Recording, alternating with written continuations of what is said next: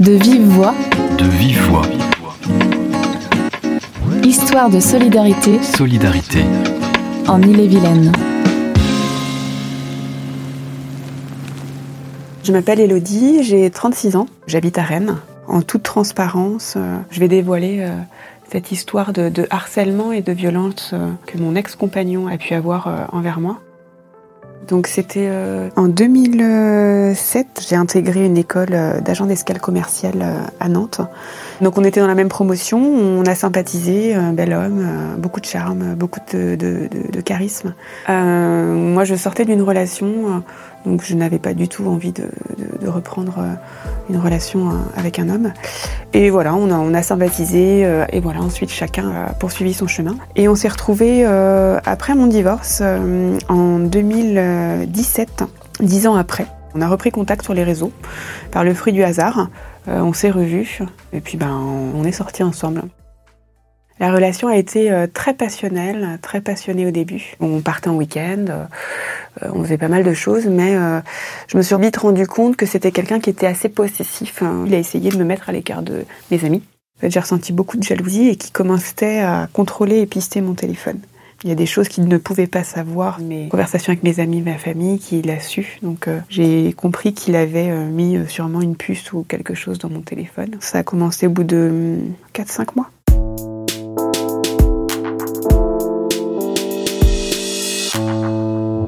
La première fois où il y a eu des violences, ça a été... on est allé boire un verre avec des amis. Il est arrivé un peu tard et en fait alcoolisé. Et il a voulu danser avec moi, il a voulu m'approprier devant tout le monde. Et je lui ai dit, il est hors de question, je ne suis pas ta propriété et vu ton état, je ne danserai pas avec toi. Donc je pense qu'il a été vexé. Il est parti, je suis restée 1h30 avant de rentrer chez moi. Et en fait, j'ai eu plus de 60 appels en absence. Ça a été la première fois, je me suis dit, oula, des messages assez durs. Des insultes, des propos par rapport à des hommes, de la jalousie, mais vraiment plus. Il est arrivé à mon appartement, il a sonné, je l'ai fait monter. Donc bien sûr, il était alcoolisé. Et il m'a agressée verbalement. Il a essayé de me pousser, je l'ai repoussé en lui disant « tu me touches pas ». Et en fait, il m'a plaqué au sol, il a essayé de m'étrangler. J'ai réussi à me relever, il me plaquait contre les murs en fait pour essayer de me violenter. J'ai réussi à ouvrir la porte de l'appartement. On est sur un palier où il y a 3 autres appartements. Il s'est passé 5 minutes avant que les voisins se disent qu'il y a des bruits bizarres, un chien qui aboie.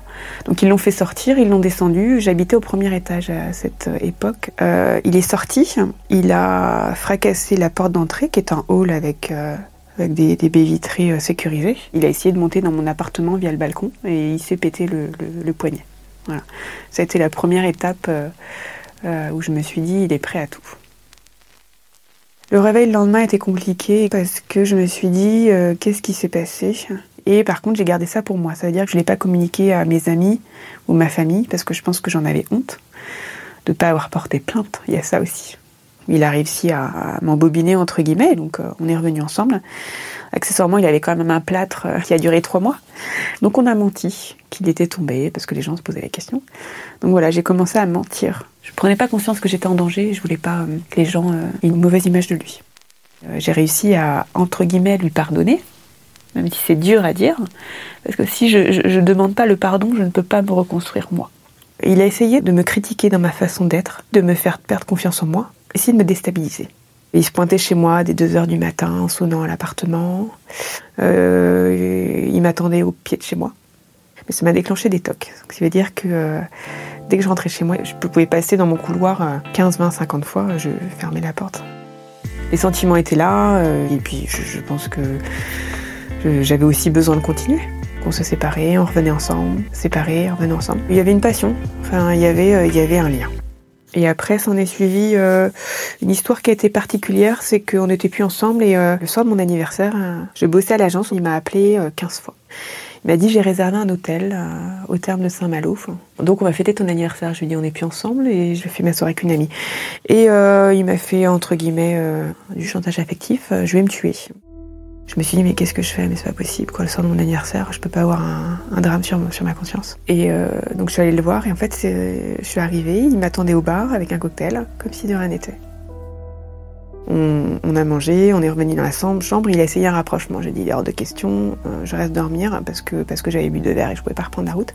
Il ne se passera rien. Là, de ce fait, il m'a balancé une télécommande de télévision d'une violence à distance très courte. Donc, j'ai repoussé, j'ai dit, mais t'es complètement malade. Donc là, j'ai commencé à mettre ma veste et je voulais partir.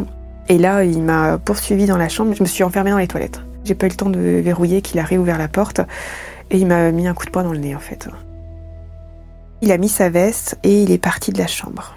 Et je suis sortie de la chambre après lui dans un état de peur et de terreur. J'ai pris mes papiers, j'avais pas ma carte vitale et je suis allée à l'hôpital parce que j'avais le nez en sang. J'ai les os du nez cassés et j'ai des bleus sur le corps. Ça a été violent mais ça aurait pu être pire en fait. Donc j'ai dû mettre en arrêt de travail. Ça a été compliqué, j'ai alerté mes parents, j'ai porté plainte. Et le jour où il a su que j'ai porté plainte, il a essayé encore de me manipuler pour que j'enlève ma plainte. Et j'ai reporté plainte 2 fois parce que c'est plus possible. C'est compliqué d'en parler aujourd'hui parce qu'il a été très insistant, parce que ça pouvait plus durer, parce qu'il a eu des propos encore... J'ai eu encore des émotions parce que je pense qu'il y a des choses qui sont pas guéries. J'ai fait beaucoup de déni, donc j'ai pris conscience que j'avais été en danger à de nombreuses reprises. Mais je pense que c'est important pour sa reconstruction de dire les choses haut et fort, de le partager. Il y a des gens qui voudront pas entendre notre histoire, c'est certain, ou qui ne pourront pas comprendre pourquoi on a pu vivre ça, pourquoi on a pu accepter ça. Mais ça fait partie du chemin. On est là pour arrêter ces situations et éviter d'arriver à des drames. Je m'appelle Jeanne, j'ai 36 ans. Je suis maman d'un petit garçon qui a maintenant 6 ans, tout juste. J'ai été victime de violences conjugales, c'est comme ça que je le qualifie. Parce que pour moi, il y a des violences physiques et psychologiques. Et aussi sexuelles.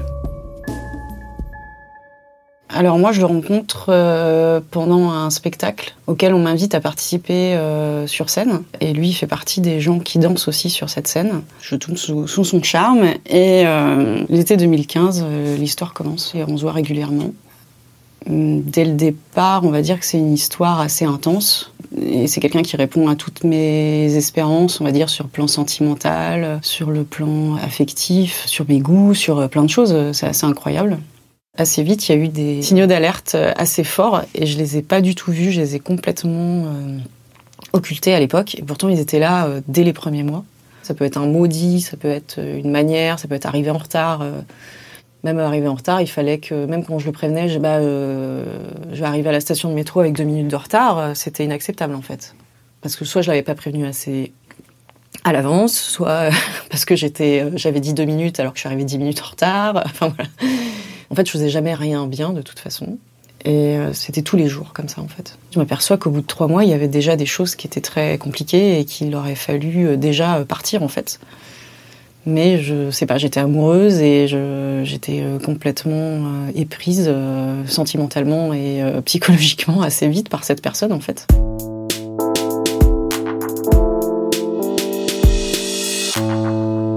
Au début, les premiers éléments arrivaient une fois de temps en temps. Et ça s'est accéléré quand je suis tombée enceinte. Ouais. Pourtant, avant, je voulais pas d'enfant, mais là, j'avais vraiment un énorme désir d'enfant et j'étais sur mon nuage. Voilà. Et à l'époque, mes colocs étaient très étonnés que j'annonce que j'étais enceinte et que je veuille, du coup, rester avec cette personne. Mais personne, à l'époque, osait rien dire, je pense. Et puis, je savais, dans le fond, que c'était pas normal, qu'il y avait quelque chose qui n'allait pas du tout. Mais je ne supportais pas l'idée de faire un enfant toute seule. Je maintenais l'histoire juste pour une raison de représentation sociale qui était très très importante. Quand j'étais enceinte, j'étais encore dans le déni total. Même s'il y avait des choses assez limites qui se sont passées, et de l'ordre psychologique où il me retournait complètement le cerveau. Mais il y avait toujours un moment donné où les choses revenaient à la normale, on se réconciliait, il était adorable, et puis 3 jours après. On va dire qu'il y avait un cycle de 3-4 jours, tout le temps, qui ne s'arrêtait jamais. On emménage en juin. Donc on va passer l'été ensemble et je vais accoucher en octobre. Et les choses s'avèrent assez compliquées. Hein.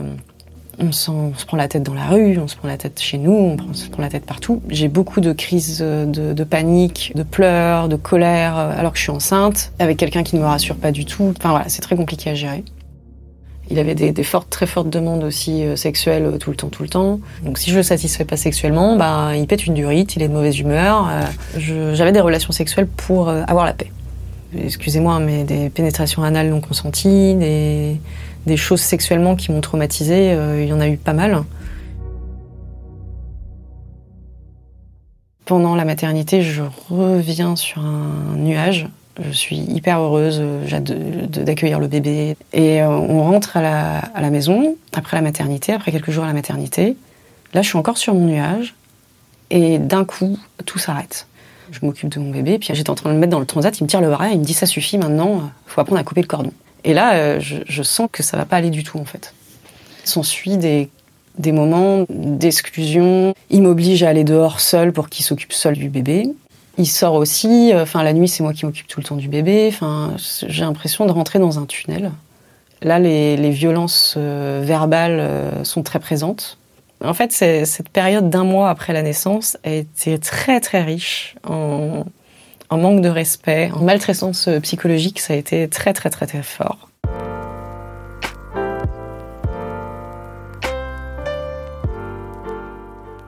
En fait, les violences psychologiques étaient pour moi pas des preuves, une preuve que ça allait pas, c'était pas suffisant, parce que j'ai l'impression que c'était pas palpable, c'est complètement abstrait, quoi, c'est fantomatique. Et les violences physiques arrivent un mois après. J'ai mis du temps à me rappeler comment cette histoire a commencé. Je crois que j'essayais de lui expliquer comment c'était mieux de mettre un nouveau-né d'un mois dans un porte-bébé Manduka. Et il n'a pas supporté que je lui explique. Je sors dehors me pleurer, me calmer. Je rentre et je vois qu'il prépare un biberon. Et là, je vois le bébé posé sur la table de la cuisine, au milieu des couverts, du repas du midi. Et là, je dis, mais tu peux pas mettre le bébé sur la table à manger comme ça. Et là, il me dit... Là, il faut que tu te calmes, tu n'as pas le droit de prendre le bébé. Plusieurs fois, j'essaye de le prendre, il m'en empêche. Et j'essaye de passer la porte de la cuisine pour prendre le bébé. Et là, il me pousse, il me balance contre l'encadreur de porte. Et là, je sors en larmes, je hurle, je suis hyper mal. Et moi, je vois mon bébé dans son couffin qui est silencieux, il ne fait pas un bruit.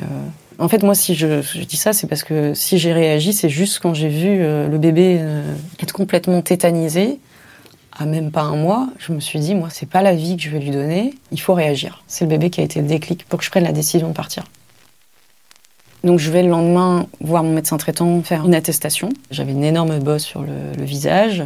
Très vite, les bleus, j'ai tous les yeux qui sont bleutés des deux côtés, ça descend jusque sur les cernes, voilà. Moi, je savais pas ce qu'il fallait faire à l'époque, comment il fallait réagir, etc. En 2016... je suis désolée, mais on parle très peu, finalement. Il y a des petites choses, mais c'est pas aussi populaire que maintenant, en 2022, on va dire. Certaines questions de l'ordre des violences conjugales ou comment gérer ça. Je commence à mettre de l'argent en liquide de côté, que je cache. Mes papiers d'identité, tout ça est caché avec le certificat, plein de trucs comme ça, très important. Et je commence à faire une pochette où le jour où je dois partir, tout est prêt. Et un matin, pendant qu'il va prendre sa douche, je prépare les affaires dans mon sac, en scred. Et là, j'ai dit, j'ai besoin de prendre l'air avec le bébé. Il veut pas. Et en fait, il se monte imposant, comme ça. Là, j'ai super peur, en fait. Et moi, je dis, moi aussi, il faut que je prenne l'air. Du coup, je prends l'air. Mais du coup, je suis sans mon fils.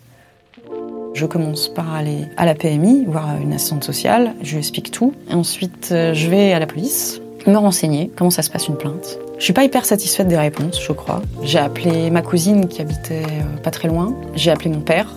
J'avais tout un plan. Donc là, il fallait que je retourne chercher mon bébé et que je réussisse à sortir sans qu'il se passe quelque chose. Ce dont j'avais extrêmement peur. J'ai réussi à trouver quelque chose et j'ai réussi à sortir avec le bébé. Mais j'ai cru que j'allais pas y arriver. Je suis partie dès le lendemain en Bretagne. Je me suis réfugiée chez mes parents avec un bébé d'à peine 2 mois. Quitter une situation comme ça, c'est très difficile. Et ne plus avoir peur de cette personne, c'est très difficile encore aujourd'hui. J'ai porté plainte. Et en fait, je suis allée voir des assistantes sociales dans les CEDAS, qui m'ont redirigée vers le CDAD, CDAD.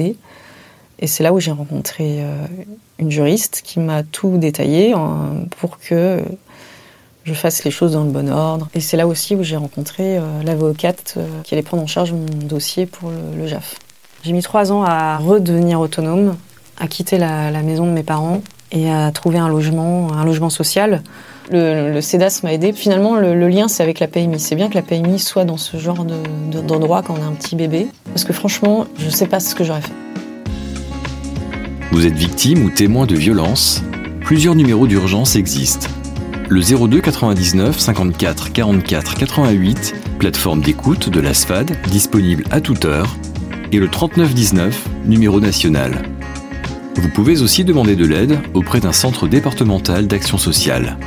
Il en existe 22 en Ille-et-Vilaine. Rendez-vous sur ille-et-vilaine.fr pour en savoir plus. De vive voix, le podcast du département d'Ille-et-Vilaine. À bientôt pour un nouvel épisode.